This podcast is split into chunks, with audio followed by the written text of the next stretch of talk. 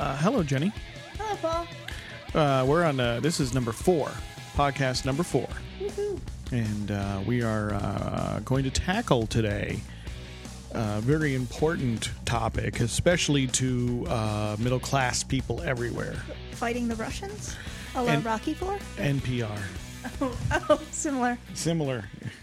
Because when we listen to NPR, we defeat communism. I know that the there are many Fox News viewers who believe exactly the opposite is true, but in fact, in many ways, NPR is very subversively supporting our capitalist economy. Planet Money. Yeah, well, Planet Money. Yeah, I mean that. And then, of course, Marketplace, which is PRI, but you know, I can't distinguish the two. Having grown up here in Chicago, I feel like half the PRI shows are either here, Boston, or yeah. Well, PRI was sort of the like the hip alternative NPR, right? That's why like This American Life is on PRI because NPR rejected it. But it wasn't always, right? Wasn't it NPR for a while? No. Oh. No, always. It was. It started at WBEZ in Chicago, right, and then got picked up by PRI. NPR rejected Ira Glass.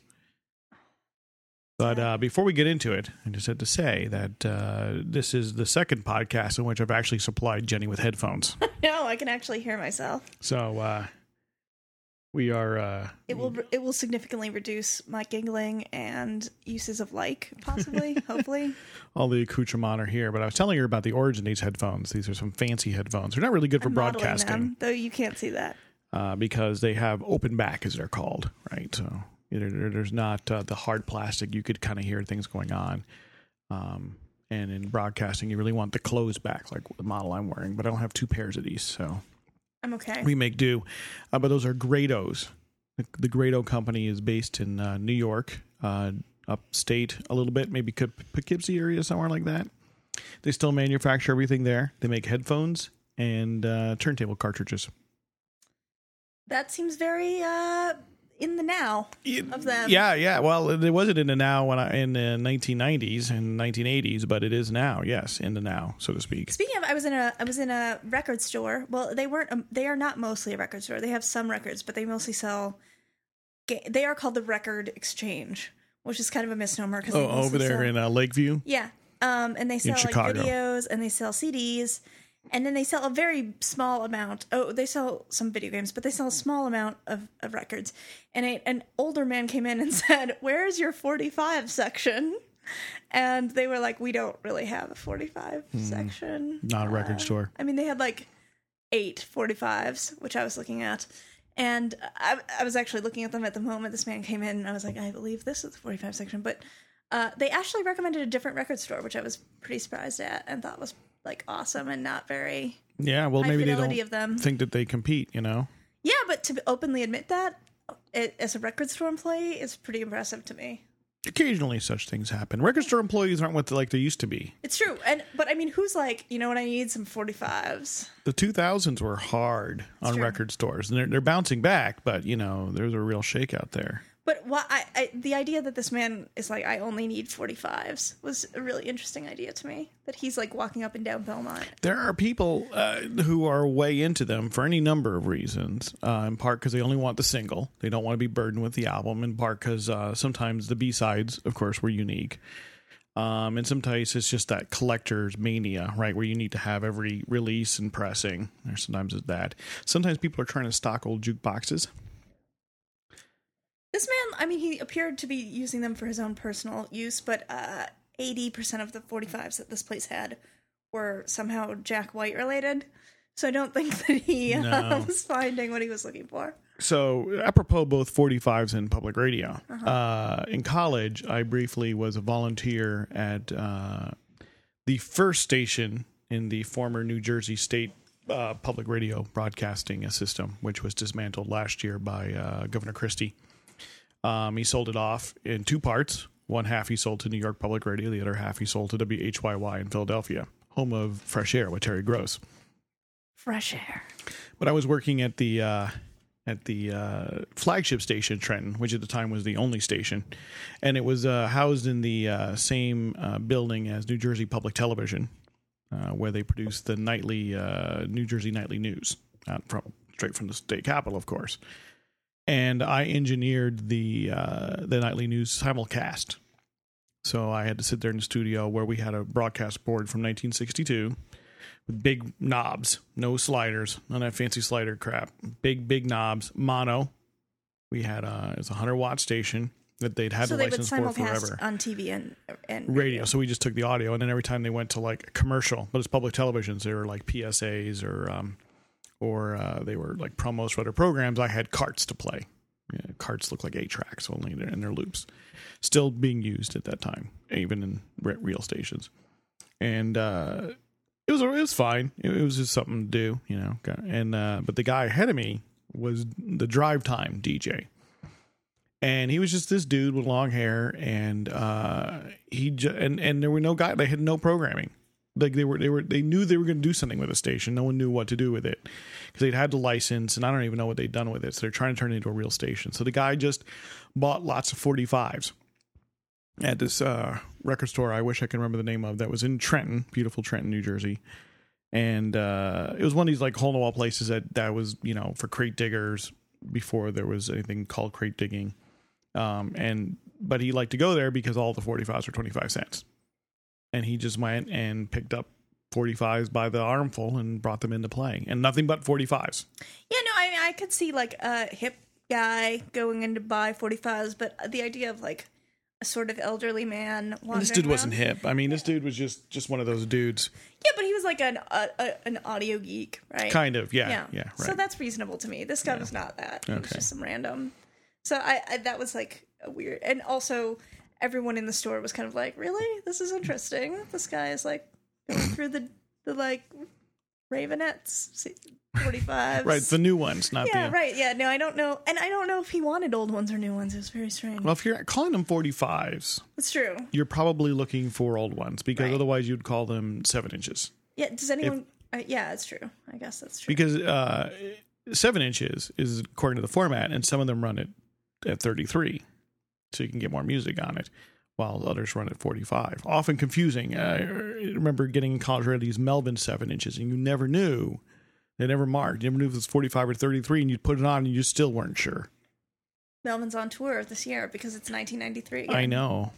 Well, the Melvins haven't quit touring. That's true, but they have. I feel a significant tour. It seems like. I am all for the it's 1993 again. It's that crazy. Was a great fucking year for me. It was a great year. I love 1993. It was actually a bad year for me, but it's a great year for music. No, it was a great year for me. I graduated college. I didn't know what the fuck I was doing. I went to see Lollapalooza in Philadelphia, where I got to see Tool for the first time.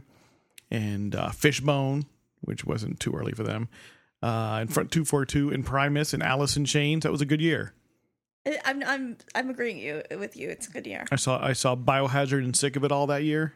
It's a good year for Biohazard. It was a good year for Biohazard. Yeah. Let me tell you. I had that tape with the orange, the clear, the neon orange. Oh yeah, that was good. Yeah, State of the World Address was it that one or? Yeah, and they had all the that was. I mean, that was pretty cool at the time because they didn't use clear.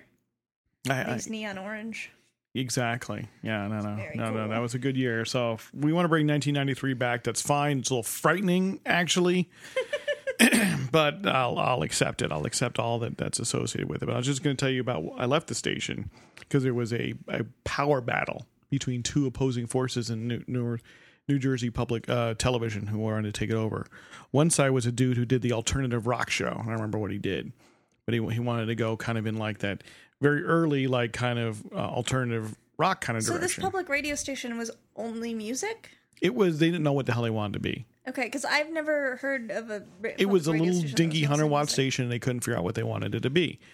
And I'm not actually sure how it started getting used, but it may have just gotten licensed pretty recently at that point. And so there's a battle over it, and they were kind of running it. Basically, everyone who was running it like...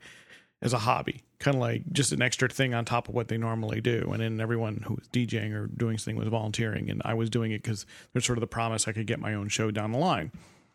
And then there was a big battle. And the guy who did the alternative show, the alternative rock show, was pitted against some other dude who wanted to make it more like smooth jazz or something like that. ultimately, and they were both, and it was weird. They both like called me at my dorm room and were like, I'd like to meet with you. And they're like courting me, like, okay, well, you know, if you stick around, we will have to, you know, it was really bizarre because I'm like 21 years old. You're like, right. Why should anyone give a crap about me? And I was like, this is just weird. I have like a college station with like 10 times the power. I'll just kind of hang out there. That's enough. That's fine. Thanks a lot. And then it became like a regular public radio station with NPR programming. And it became like a network of these little 100-watt stations all over New Jersey. Did you grow up with public radio in general? My dad was a listener. I didn't know public radio existed until I was like 17. Oh, yeah. My dad was a listener. So he'd always listen in the car. And it was always the battle, right? Because in the afternoon, he'd be listening to All Things Considered. And you're like, no, I want to listen to, you know, rock radio or whatever. And you'd fight over it. Yeah, my mom listened to German polka in the car. So, which you can do in Chicago. And is very annoying if you're 13. Mm-hmm. But yeah, so when I went to high school in the liberal suburb, I learned that this thing existed, the NPR. And I remember the first time I listened to NPR because it was This American Life. Oh, wow, I remember driving back from the theater with my dad and being like, people are talking on the radio and telling a story. This is crazy. And telling me something I might even like to listen to. Yeah, exactly. So, I mean, I guess, I think in my friend group and in everyone I know, it's sort of everyone grew up with public radio. And I think it's totally alien to my life until I was like in college, basically. But, you're not quite 10 years younger than I. Right. So, I mean, I think that the public radio has grown in listenership, right? Definitely. And so by the time you were a teenager, it was more popular and had more cachet, so to speak, public knowledge than it did when I was a teenager. My dad, of course, was a listener. And when I was in high school and then late high school and in college, in the summers, I often worked at the same community college where my dad worked. Summer jobs where I worked in that area. So I commute with him in the mornings and the summers. And it was always a fight. We would have various negotiations over the radio station each way, and often depending on who was going to drive. I wanted to listen to Howard Stern. I'm a kid from New Jersey. I've been listening to Howard Stern since he was on AM radio since I was 13 years old. So still very much a big listener back then. My dad either wanted to listen to NPR, listen to the Morning Edition, or he wanted to listen to WQXR.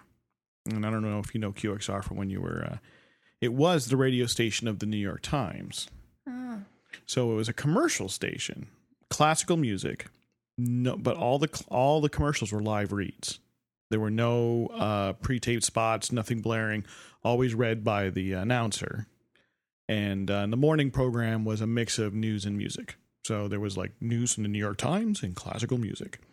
And my dad would want to listen to that. And I mean, like, no, I want to listen to Howard Stern. And in the afternoons, it was the, I want to listen to All Things Considered or my dad, or I want to listen to Howard Stern. But I first was exposed in a sort of concentrated form to the public radio at that point. And I was fine. I'll admit I wasn't really turned on to it at that point. I didn't think it was so interesting, but at that point public radio to me meant All Things Considered, Morning Edition, and a bunch of local call-in shows out of WNYC. Yeah, I mean, I guess I didn't realize it had news elements until like, see, to me it was just later. News. Who gives a shit? It had like Hearts of Space, that sort of stuff, and then like the World Music Hour or whatever. And then there was like, shows like This American Life. Yeah, and that wasn't my experience at all. I didn't hear most of that stuff. And I'd say not even until I went to grad school did I know people, like the idea that adults just leave NPR on in their kitchen while they make food is just such a like incredibly alien white people phenomenon that I didn't understand as a child. But or the idea that people will even say like, oh, I put on the NPR. I just listened to it on and off all day. Like, that's very weird to me. Yeah, I became an NPR listener in my 20s. And certainly during graduate school, in part because that's when I got involved in community radio and became more aware of these other sort of forms of information radio.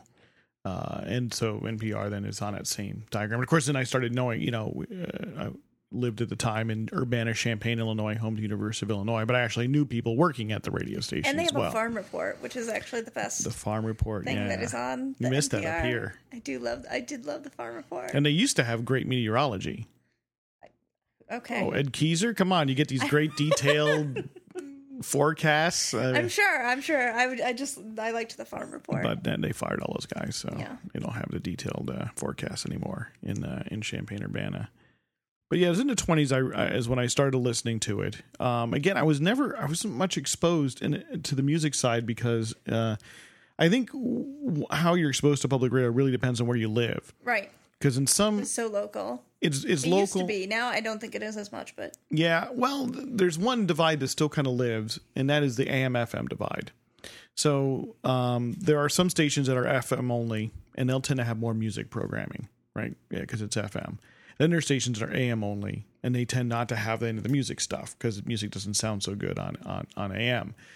And then you have some like you have in Champaign-Urbana and some other cities where there's an AM and an FM, right? And the FM will often have like classical music and jazz plus the music programming from NPR plus some of the news, and then the AM will be all news talk.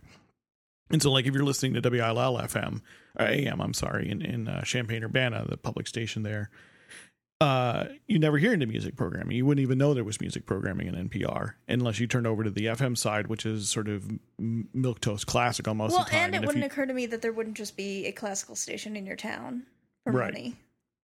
Well, commercial classical is nearly dead. Right, but I mean, I grew up with a commercial classical WFMT station. Here in Chicago, which is actually owned by WTTW. I didn't know that. Yeah, so it's its own, but it's a commercial license, and they operate like a commercial station. Inside radio baseball there. Mm. I got tons of it. So I think, though, you came here to say a few things about some of the programming on NPR. Well, there was just an announcement this past week or so. It may be another week old by the time this goes to internets. That the car guys are going to quit Click and Clack, are going to quit Car Talk, but of course they're going to keep the show on the air. And so are they having other people do it, or they're just they're just going to regenerate. And again, those of us who are more critical of Car Talk say, yeah, it's been the same. There hasn't been a new show in 20 years, and. For people who listen to Car Talk, you may or may not know that the show is not, they don't sit down for an hour and cut the show. All the calls, of course, they call you. I mean, you call them and say, I would like to talk about this problem. And then the producers sort through all those calls and call you at some prearranged time, and they do the call and they stitch it all together, which means that some calls could be weeks and weeks old. They aren't just from this past week. They could be weeks or months old in the can. A lot of the laughter is canned. I don't think that people who love Click and Clack care about the canned nature. Yeah, I don't know. I mean, either you like the show or you don't, right? I guess is a sort of level. And, but I read this a lot of praise now on the interwebs in the last few days since the announcement was made, right?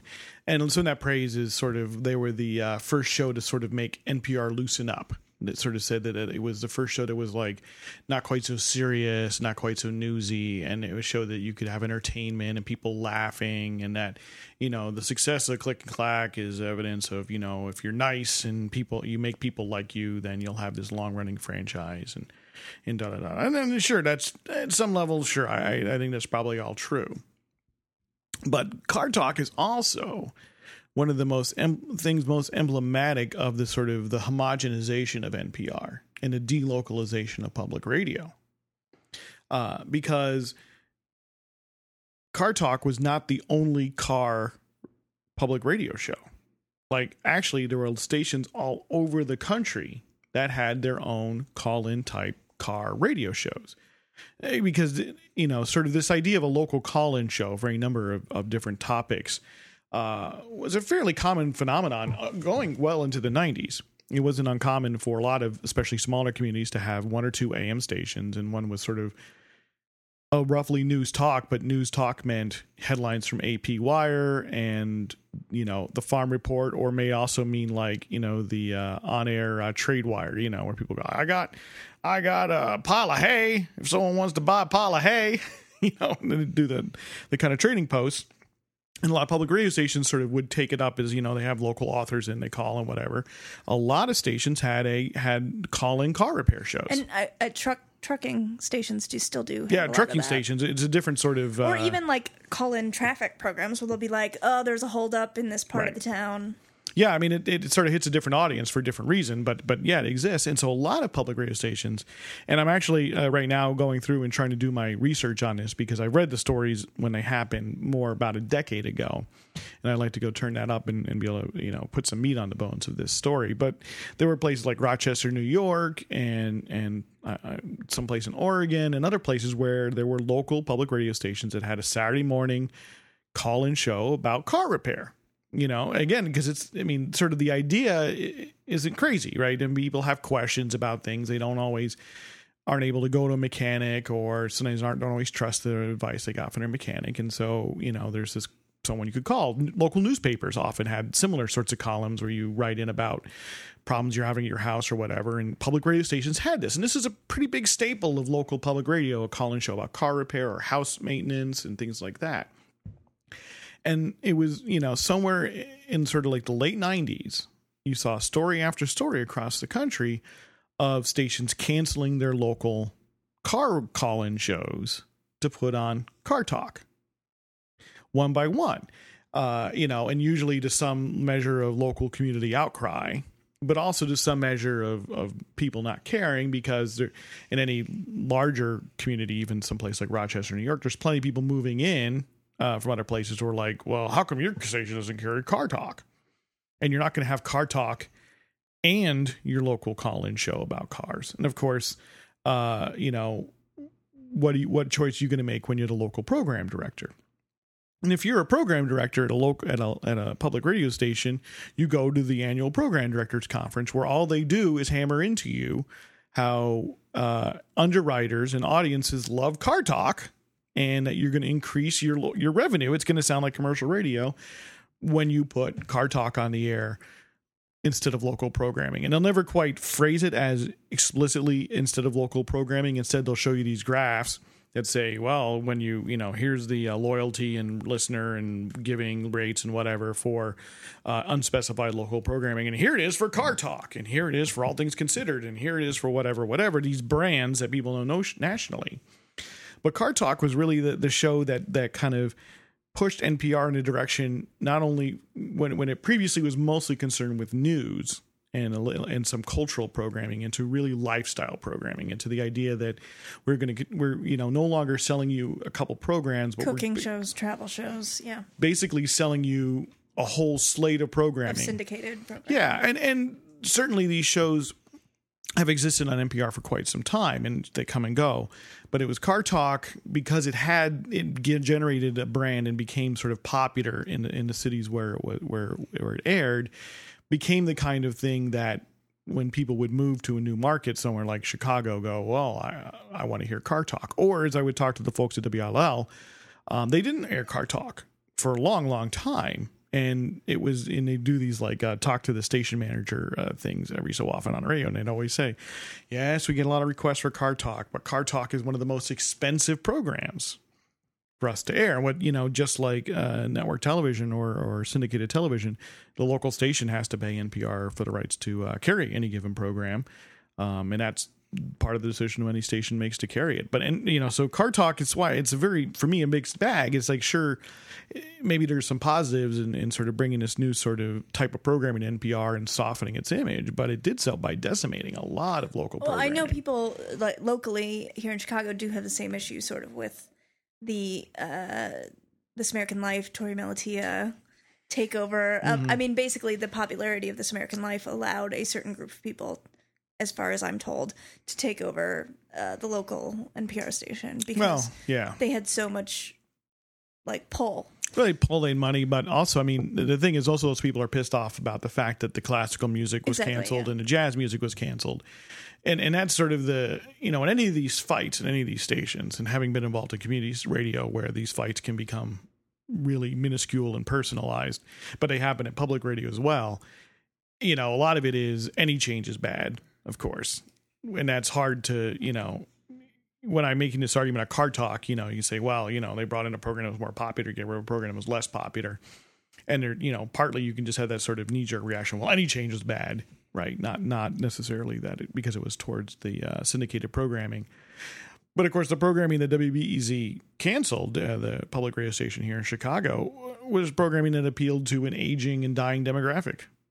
Well, I guess that's one of the questions I have is I have no understanding of why anyone likes Car Talk at all. I just have no understanding. I've tried so many times to listen to Car Talk.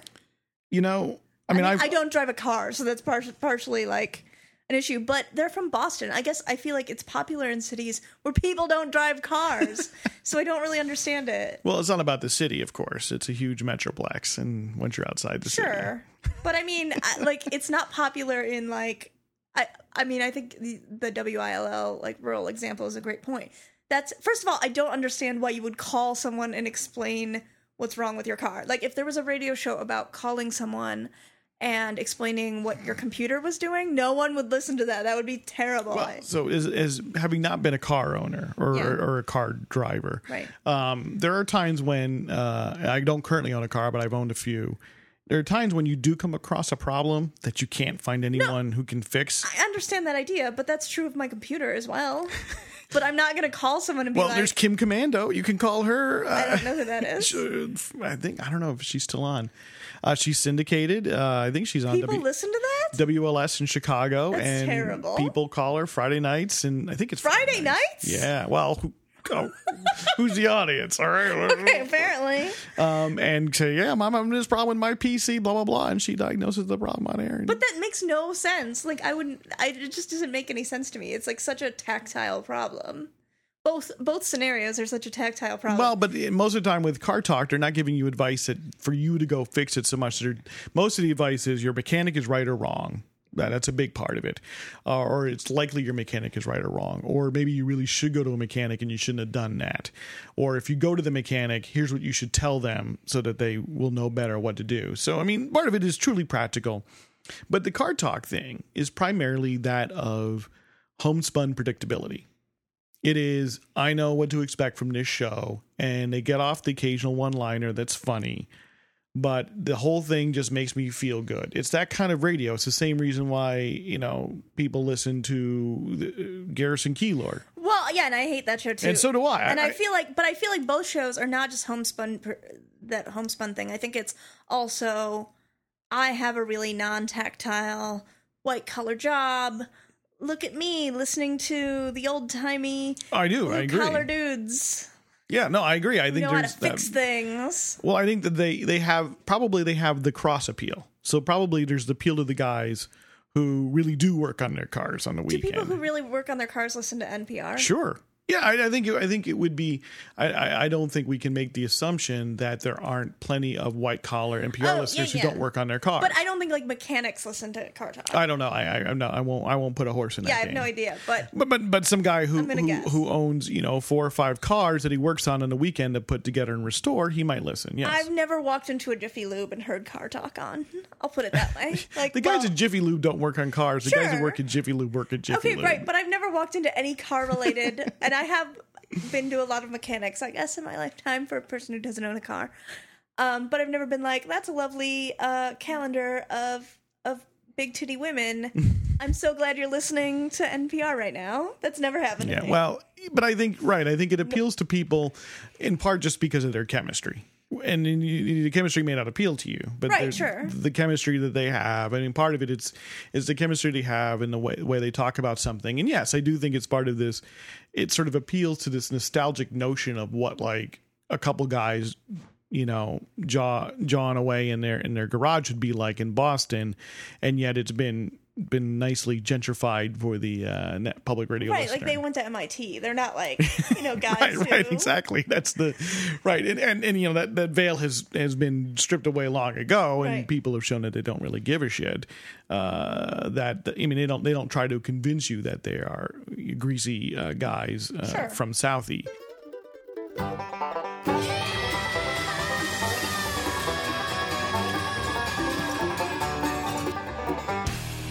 Oh, hi. You're just about at the halfway point of episode 4 of Jenny and Paul Sell Out. Paul here to remind you that we have a website too at selloutpodcast.com. You can subscribe to the podcast there, of course, or in iTunes or on Stitcher Radio. Please rate our podcast on iTunes or Stitcher so that others might find out how good it feels to sell out. Now we jump back into our version of Car Talk.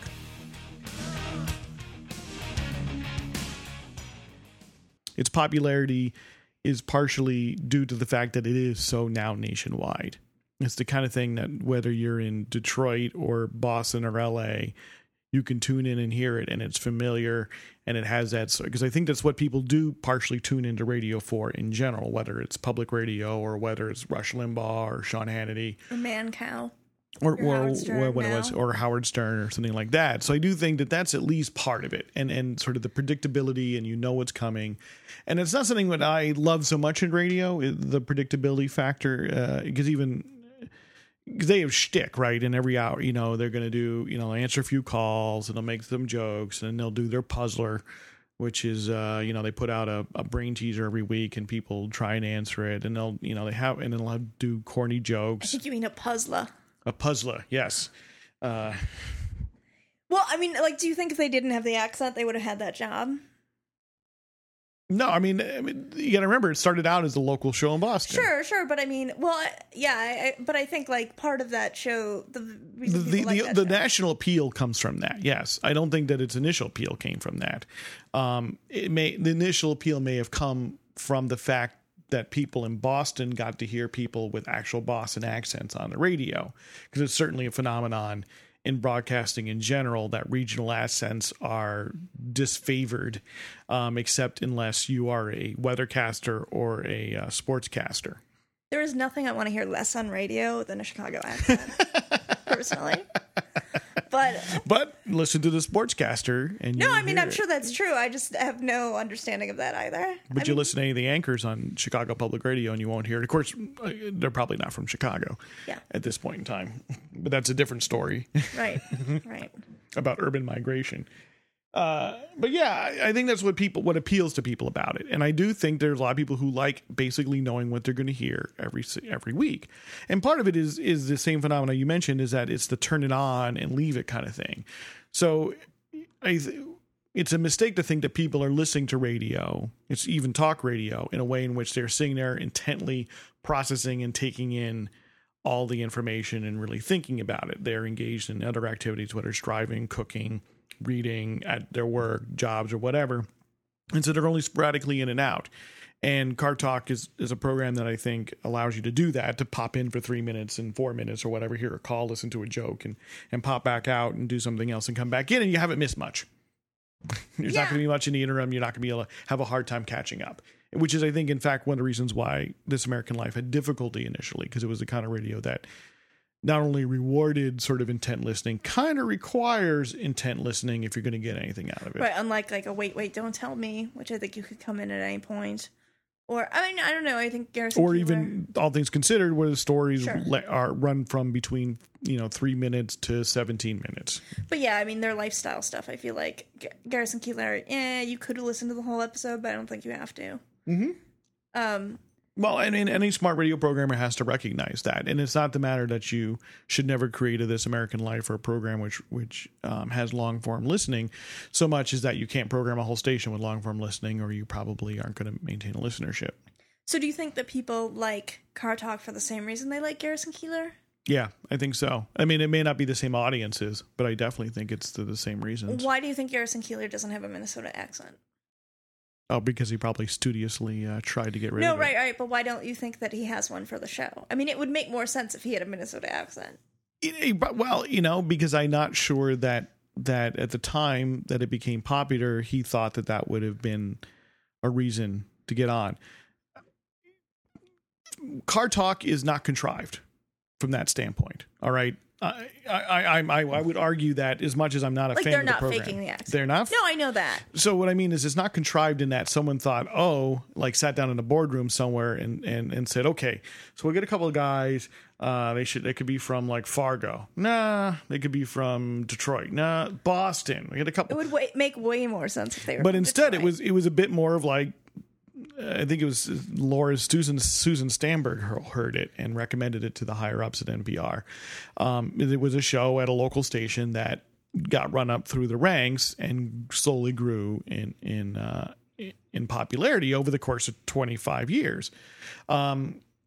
So to say why doesn't Garrison Keillor have a Minnesota accent, because he never thought it was important to the success of the show. I mean, I don't think that it's contrived, that or the show premise is contrived. I just think, though, they totally trade on the whole, like, economic blackface aspect of it.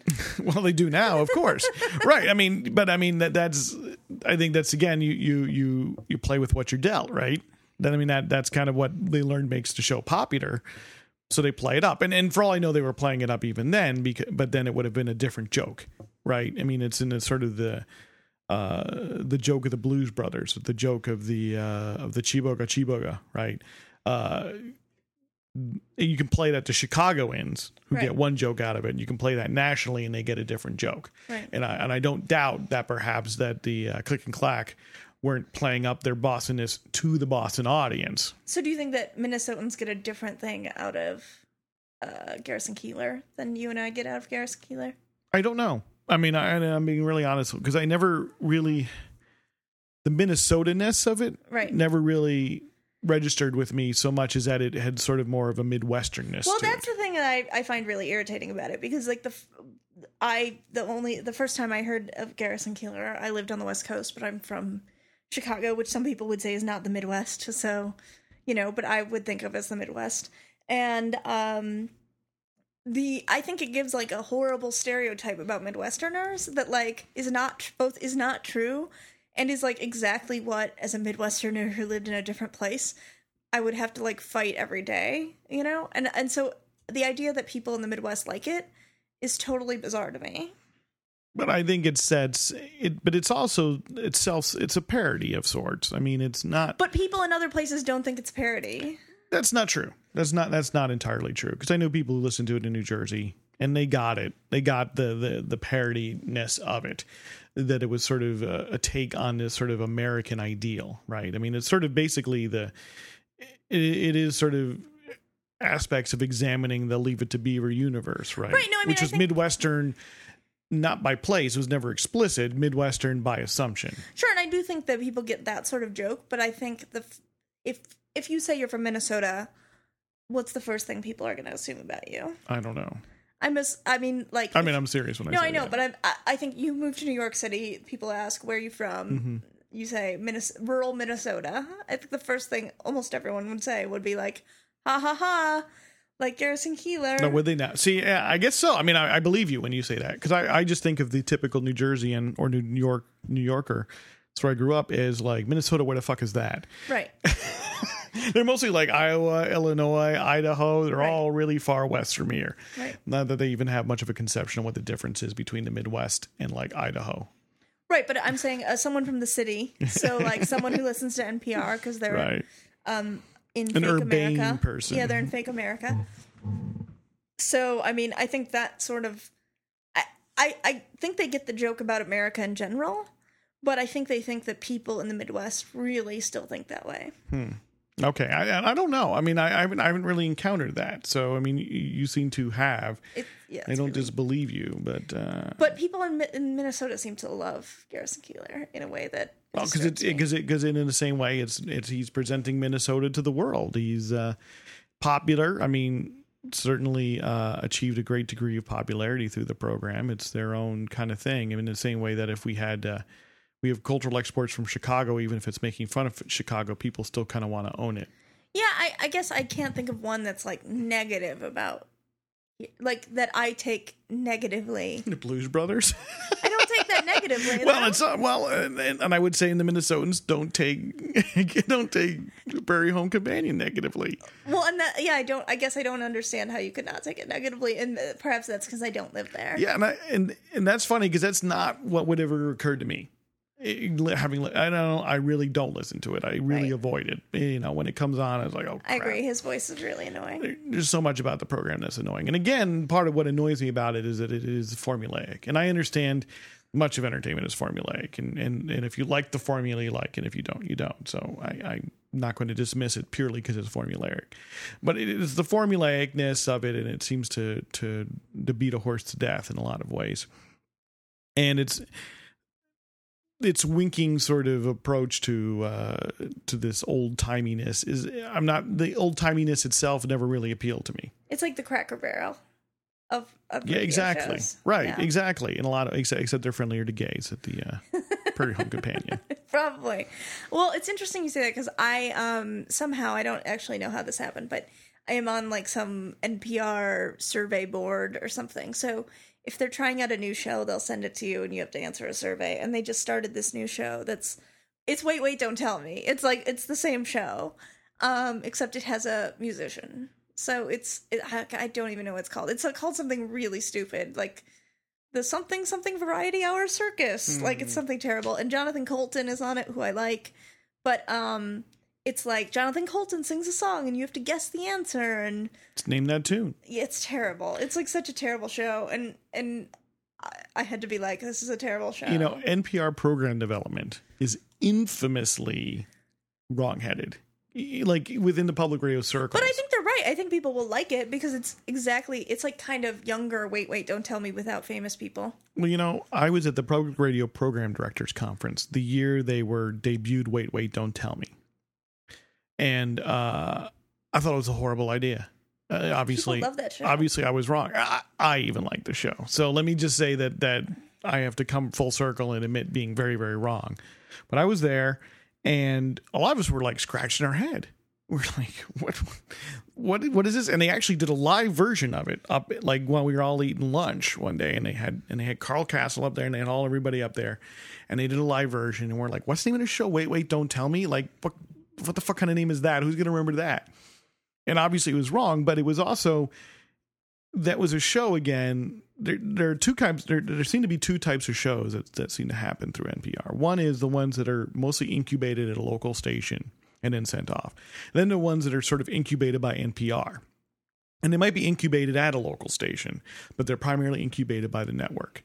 And it seems like the network has a really rotten track record. Like they come up with ideas, and they spend a ton of money on it, and with a rough track record, and the local stations tend to be better at spending a little less money, although Wait, Wait, Don't Tell Me was a pretty big launch that was bankrolled pretty well and was a pretty big risk, comparatively speaking. Whereas This American Life was not. This American Life was a dinky local program that they managed that over the course of a decade built into much more of a phenomenon, whereas Wait, Wait, Don't Tell Me became popular much more quickly. But they have a kind of rotten track record, and the name of the program is spacing me. I can't remember. This is about 3 years ago. NPR tried to create a daily news program and aimed directly at folks like in their 20s and 30s. Oh yeah, I loved that program. I don't know the name of it. Yeah, it failed. It was awesome, and they spent a ton of money on it, and it went down.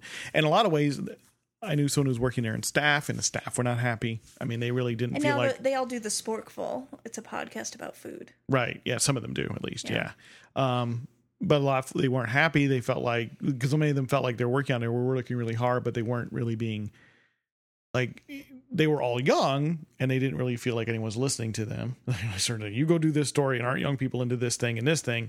A little less than like, okay, well, what, you know, let's get all the new emerging talent in NPR and see what they can do. Right? It was sort of the monkeys approach to making a youth-oriented radio show. To the extent to which NPR says right now, of course, they have less money than they did 4 or 5 years ago.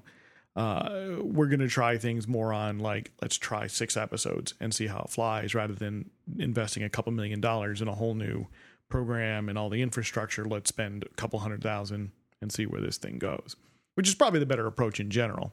But I'm curious about this musical. Yeah, I mean, it came on. I think it's on the radio now. Is it on here in Chicago? I think it is. I mean, I've heard other people listen to it. So okay, but I haven't listened to it. But yeah, they do ask you. It's weird because I'm still on it, but I only listen to NPR in podcast form. So I think it's really interesting because they ask me all these questions about listening to NPR on the radio, or how do you listen to this every day, or how often do you listen to Morning Edition? And all of the questions, I'm like, I never listen to that. And you're every program director and general manager's nightmare.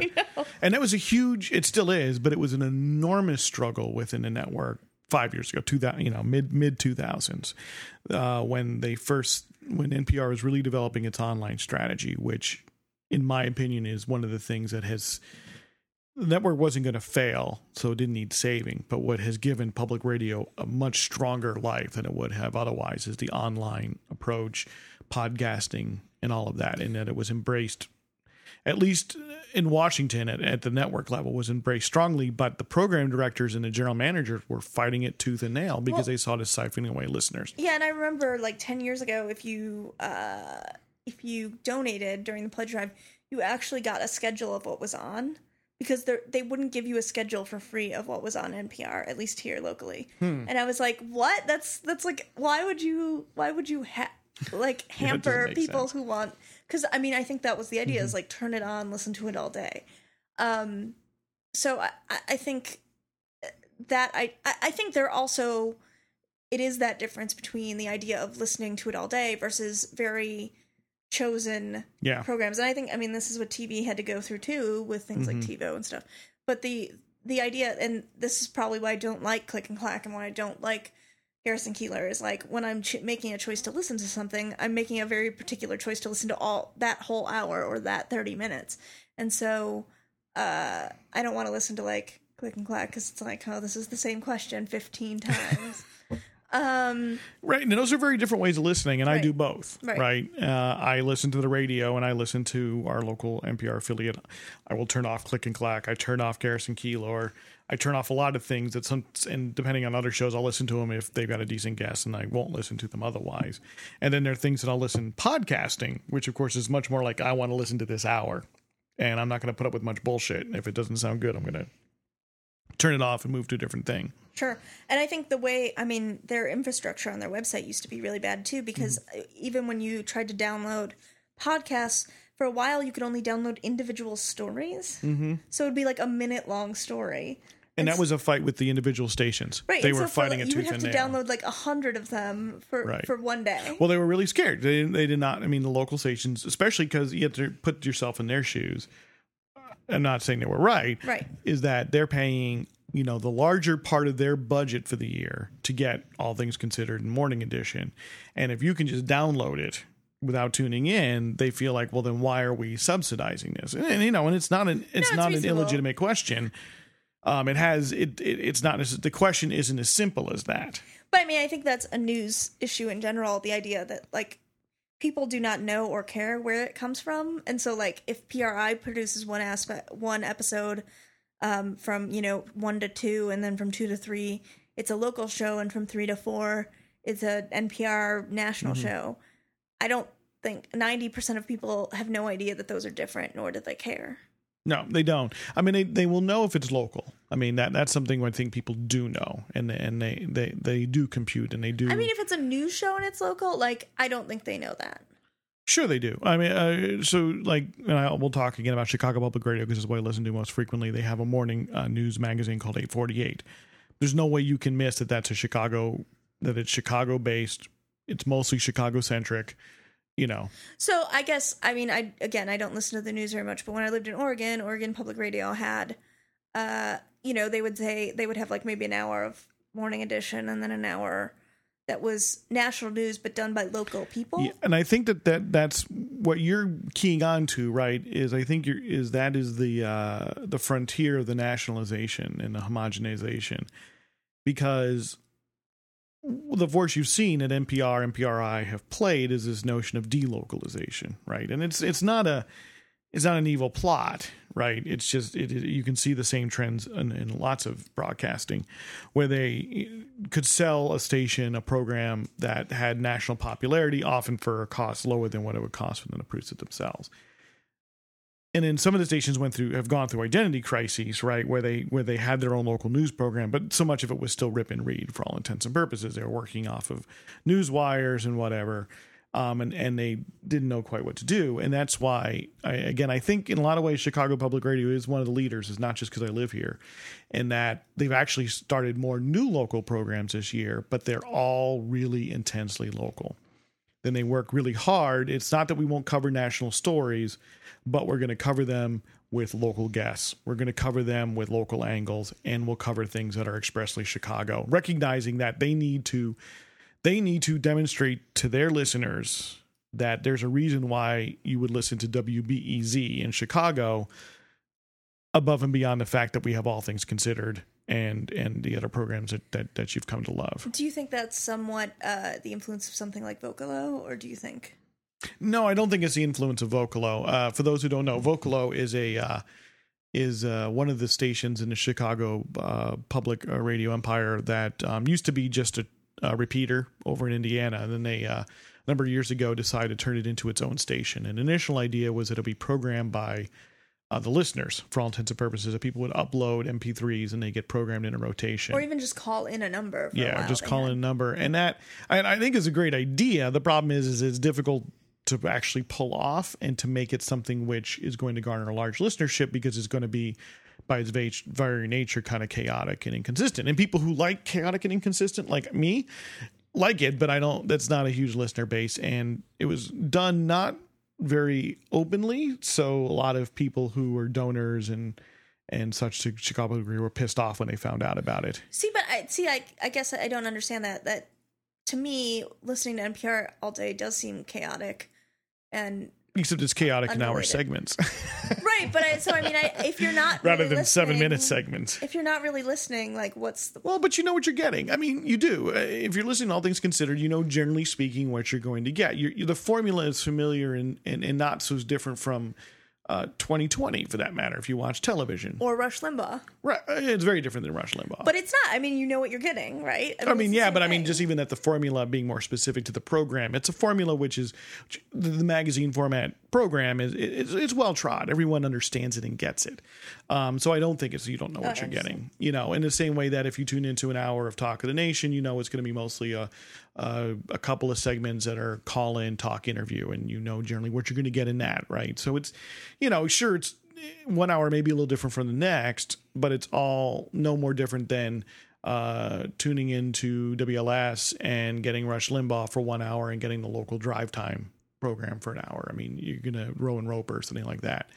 So I don't think it's so chaotic. But then, you know, Vocalo sort of has changed into being kind of a sort of youth, sort of minority formatted program, you know, station. It has a very poor signal area, but it's carried on one of the HD2 channels for all those people who have HD radios.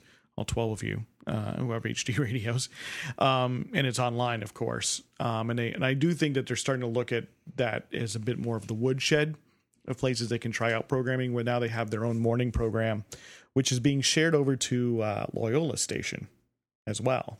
Strangely enough, Loyola's College Station, Loyola University of Chicago.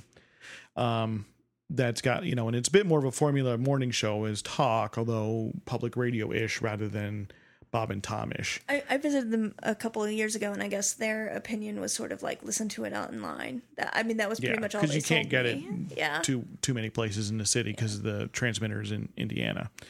And I don't know that it's having an influence. I mean, I think they're looking as a place to woodshed ideas, but no, I think that what they know at Chicago Public Media is that if they identify themselves as very Chicago and they provide programming that's consistent with that, they're giving their listeners a reason to stay tuned in to them, whether it's on the radio or online to the live stream or and then they're podcasting most of their programs now, right, one way or another, and that they can build that loyalty, because otherwise they do know very seriously you can get all the other programs somewhere else. We have to give you a reason to listen to it. So do you think it's sort of generational, like Terry Gross, you would not know where she is from, like you would. Mm-hmm. There's something very specific. Except they say it every time. Right, but I'm saying like there's nothing inherent to her show that's Philadelphia, right? Yeah, exactly. Right. Or right, and I think these Chicago Public Radio shows are not being groomed for distribution. Right, but I think that there was an era when you really wanted to be distributed. That was like the goal, right? Well, I mean, maybe. I mean, I think that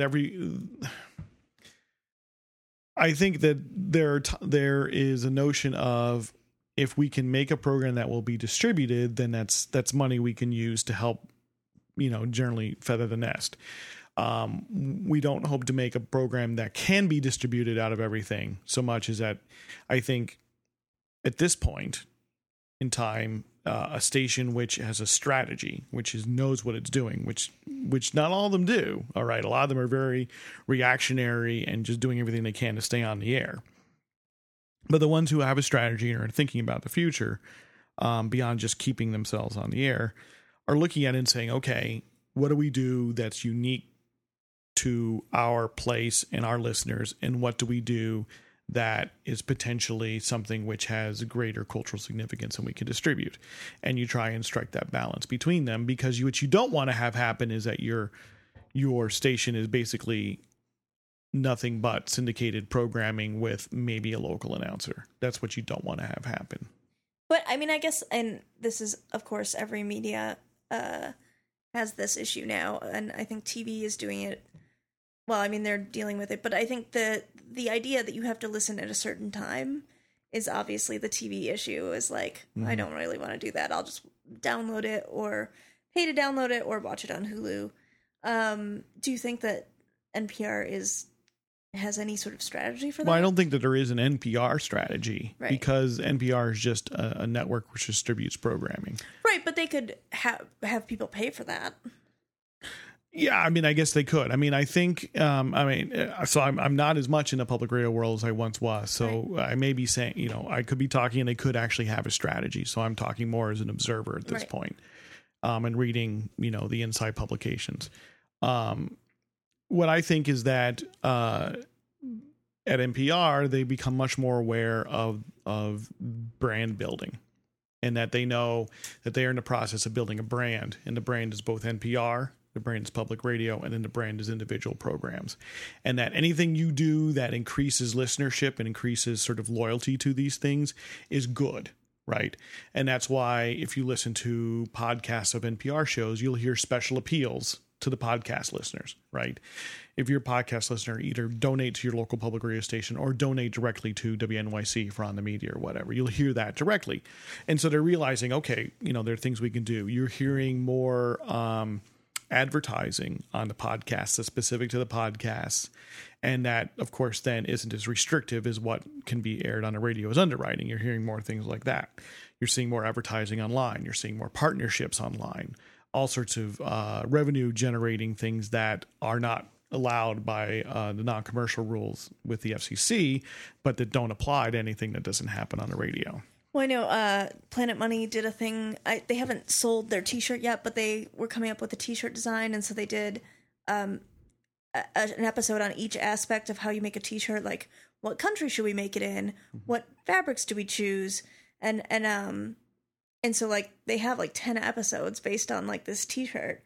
And when it comes out, I assume, you're invested in that T-shirt now because who made it. You heard them on the radio. Planet Money is a great example because it's a program that's a web series. And it is on the air, but it's not a program. It shows up. They do tie-ins with Marketplace. They do tie-ins with NPR News. They do tie-ins with This American Life. But the program itself is online. And that was one of their NPR's first forays into an online-only sort of program, but that would have tie-ins with other stuff. And that's part of that brand building. It's the idea is that we could create this brand that people would be into, but that could have subsidiary effects and create more loyalty to NPR and all these other things, even if it's not principally an on-the-radio program.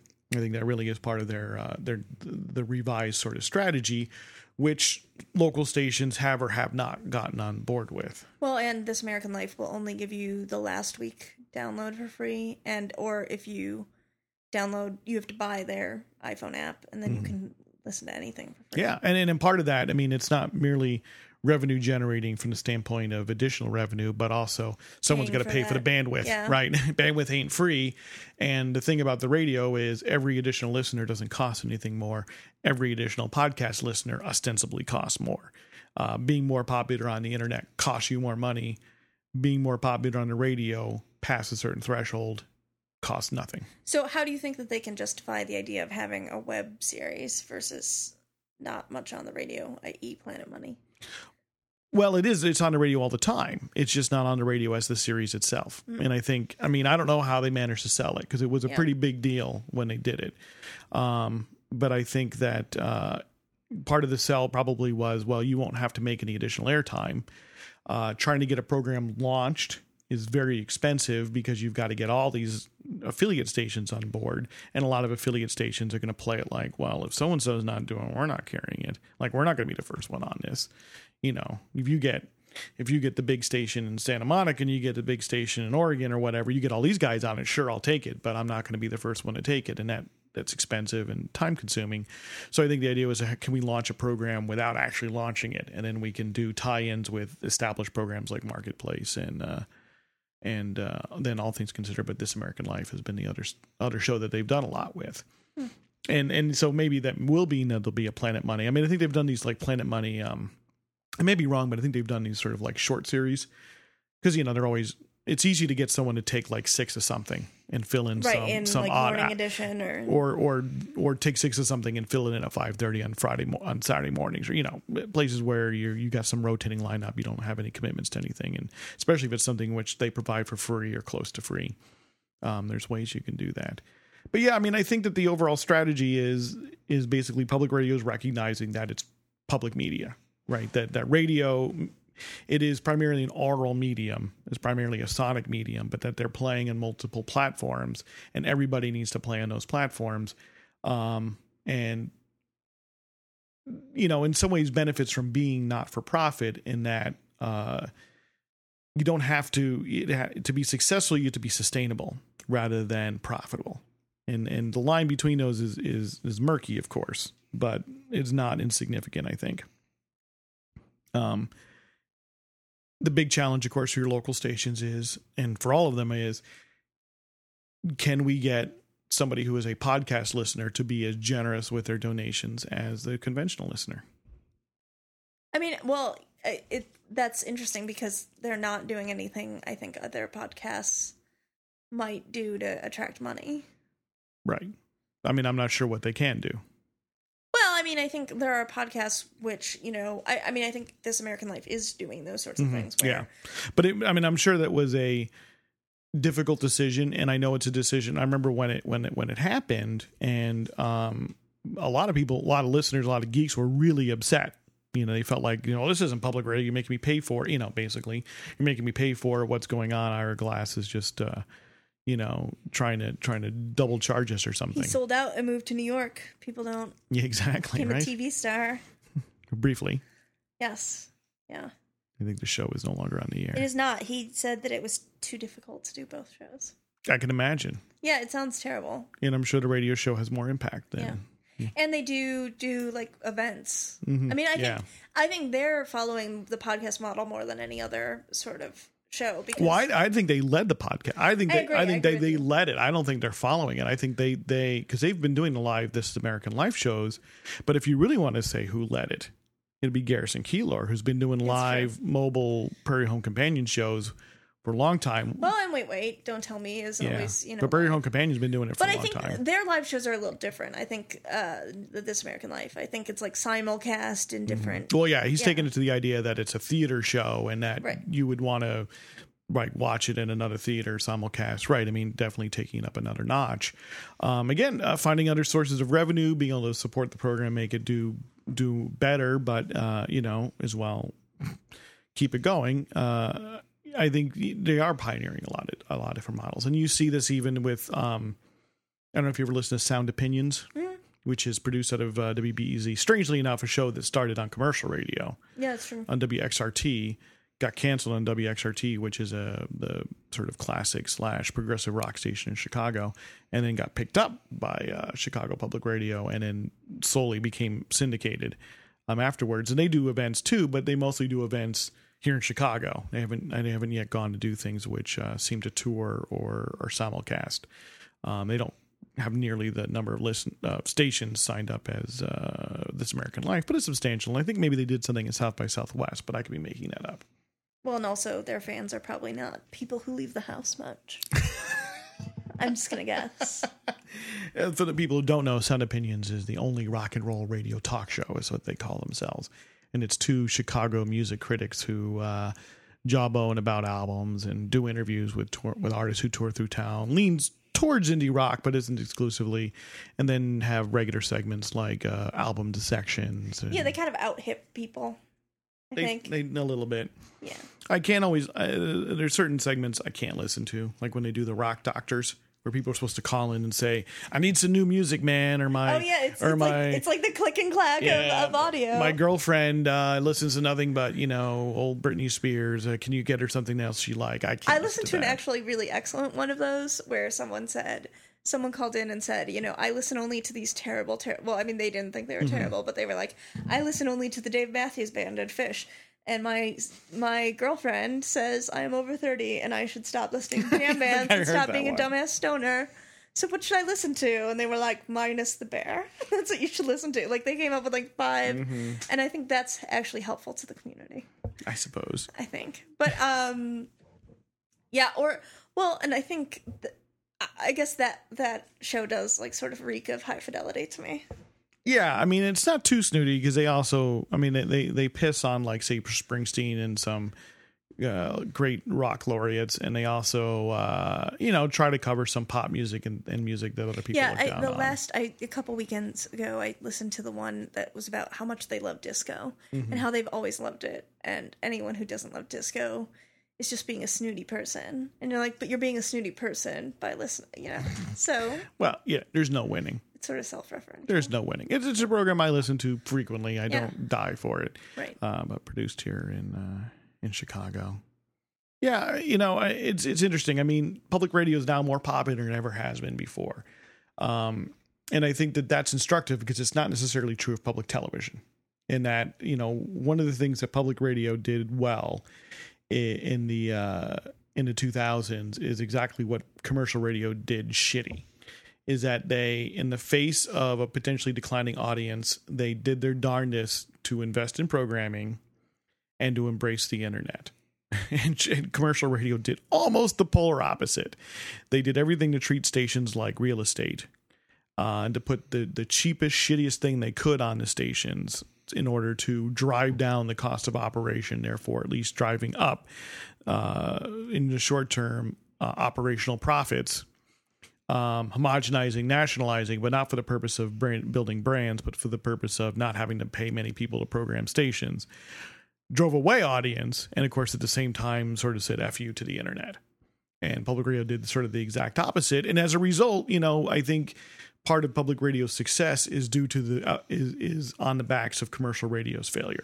Well, and I think they were particularly set up for it because I think chunking content into smaller and smaller bits is kind of what people want to pay for now, and that's luck, right? It's total luck. But I mean, they made it far more. I mean, there was a period when you could not, if someone said to you, "Oh, I heard this thing on NPR today about this book," and they sort of vaguely described it to you, and you went to your local NPR station, you could not find that. Oh no! If you went to regular NPR, you couldn't find it because you have no idea where that show's coming from. So, I mean, I think they did a really excellent job of doing that. Whereas, like, a radio station is like, it's all programming all day. Here's our live feed, but there's no like. You can't listen to one episode of something. Yeah, and they embraced it. I mean, and they embraced it ahead of most of radio. But, you know, I'm a public radio listener. I'm a fan of public radio. I think it's an important service. I also think it's important that it continue to serve the communities where the stations are. As a local. Yeah, I think a local is still really important. Well, kind of like Canadian broadcasting requires that some percentage of their television be Canadian produced or radio. Yeah, the Canadian content requirements. I mean, I'm generally not in favor of a content requirement. I think that rather it can, you know, pressure from listeners and the public at large ought to be sufficient for stations to continue to do that. Which doesn't mean not carrying All Things Considered. It means also trying to provide programs which go in depth and try and cover news that happens in your own backyard and do so with the same, at least a similar degree of investigative depth that you get through NPR. And you know, NPR is not perfect. There's a lot of, you know, it's easy to kind of slip into sort of liberal consensus, so to speak, and thinking that because NPR has a great deal of coverage in depth that somehow it is covering what's important, but a lot still slips between. It's still very mainstream as far as I'm concerned. Well, they actually, speaking of Planet Money earlier, they did a an economic analysis of whether or not different news stations are more conservative or liberal. And actually, NPR skewed more conservative than regular in news reporting than regular news reporting. Then CNN than any of that. Sort of stuff. And I do think it's just part of it's partly Washington consensus. It's just who's there, and then partially, I think it's also it is protective. They're so sensitive to the liberal bias argument, right? To the extent to which you can talk to somebody who is a Fox News viewer who's going to basically say, oh, I don't listen to NPR. Why would I listen to that communist, liberal, socialist claptrap, right? Folks who never listened, really, but just sort of can say out of hand, well, of course it is, right? And they are very, very sensitive to that argument. I think we've run this car talk into the ground.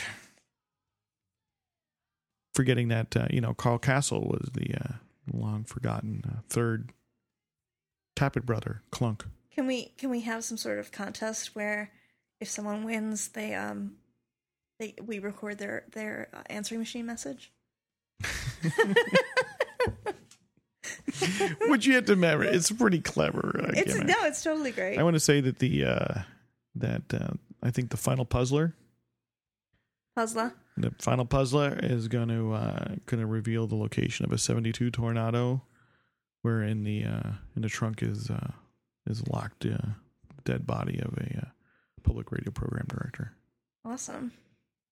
The last holdout for the national dominance of Car Talk. They had some friends. Take care of that. They're gonna exactly reveal that right before they relocate to a country with no extradition agreement with the United States. That's what I think is going to happen with Car Talk. Click and Clack. We're not going to go into the clink. But this is a very serious show. It was super serious. So the next one better, to alternate them. Yeah, not serious. Yeah, because I'm a radio geek. I can't help it with this NPR nonsense. What is Kip Winger's opinion about the radio? I have no idea. I haven't asked. Holy shit! I have no good. I know. I was racking my head, and I couldn't come up. You're right, because I blew too big of a wad. I know. In podcast number 2, I laid way too much Kip Winger trivia out there. He's one ruggedly handsome dude, though. He is pretty handsome. I was shocked. Have you seen? He's still pretty handsome. I know. I haven't seen any. Yeah. Well, maybe we'll mock something up, and with Kip Winger, listen to NPR. Yeah. Get him a Wait Don't Tell Me T-shirt. Yeah. Or, no, a tote bag. A tote bag. All right. Pretty soon we're going to have to get the listeners to start sending us their Photoshop creations. I only have so much time to take around with the Photoshop. Please send us your Photoshop creations. Where should they send that to, Jenny? jpsellout@gmail.com. We should publish that. We should publish that. It hasn't. I got a lot of shit to publish. All right, I got work to do. Yeah, you do. All right. Thank you, Jenny. Thank you, Paul.